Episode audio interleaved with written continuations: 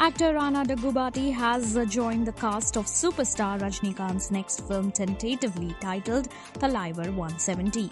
The film's production house Lyca Productions made the announcement on October 3rd by sharing a photo of the actor on social media. According to reports, the film's shooting is all set to commence in Thiruvananthapuram. TJ Gnanavel of Jai fame will be directing the film.